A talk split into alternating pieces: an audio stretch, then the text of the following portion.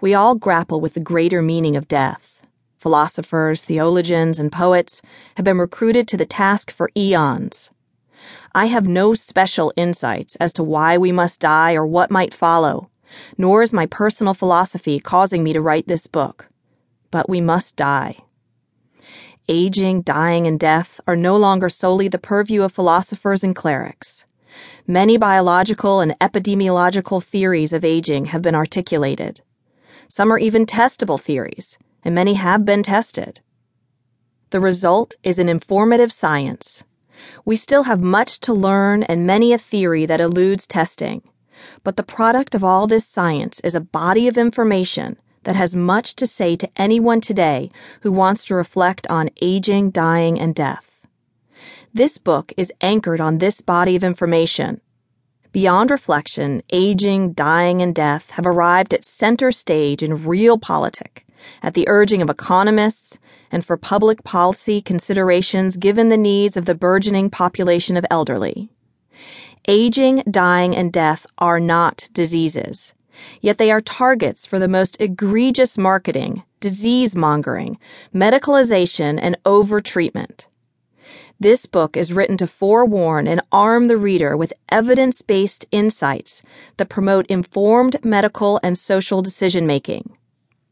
All who have the good fortune to be healthy enough to confront the challenges of aging need such insights.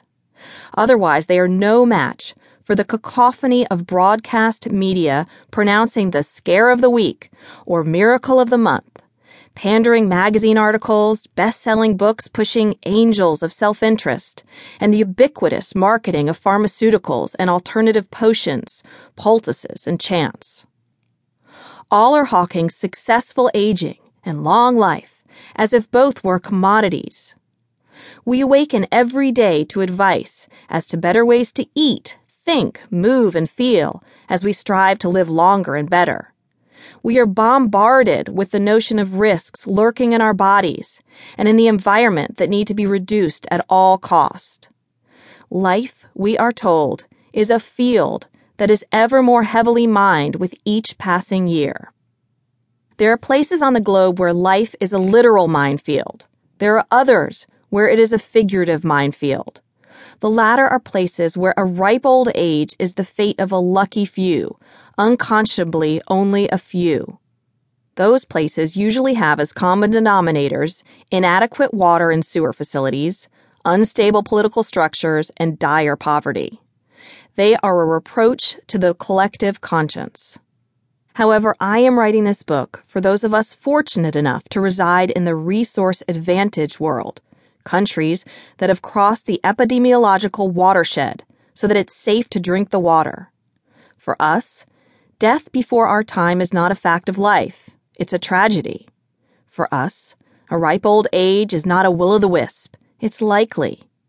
And this happy and fortunate circumstance has almost nothing to do with what we eat, with our potions and pills, or with our metaphysical beliefs, and it has very little to do with the ministrations of the vaunted health care systems that we underwrite.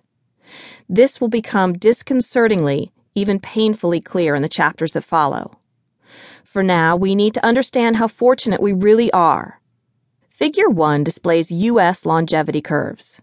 The most recent curve that is available is based on census data that is a decade old. That bears witness to the challenges of finding out who is still alive and when, and at what age the descendant died.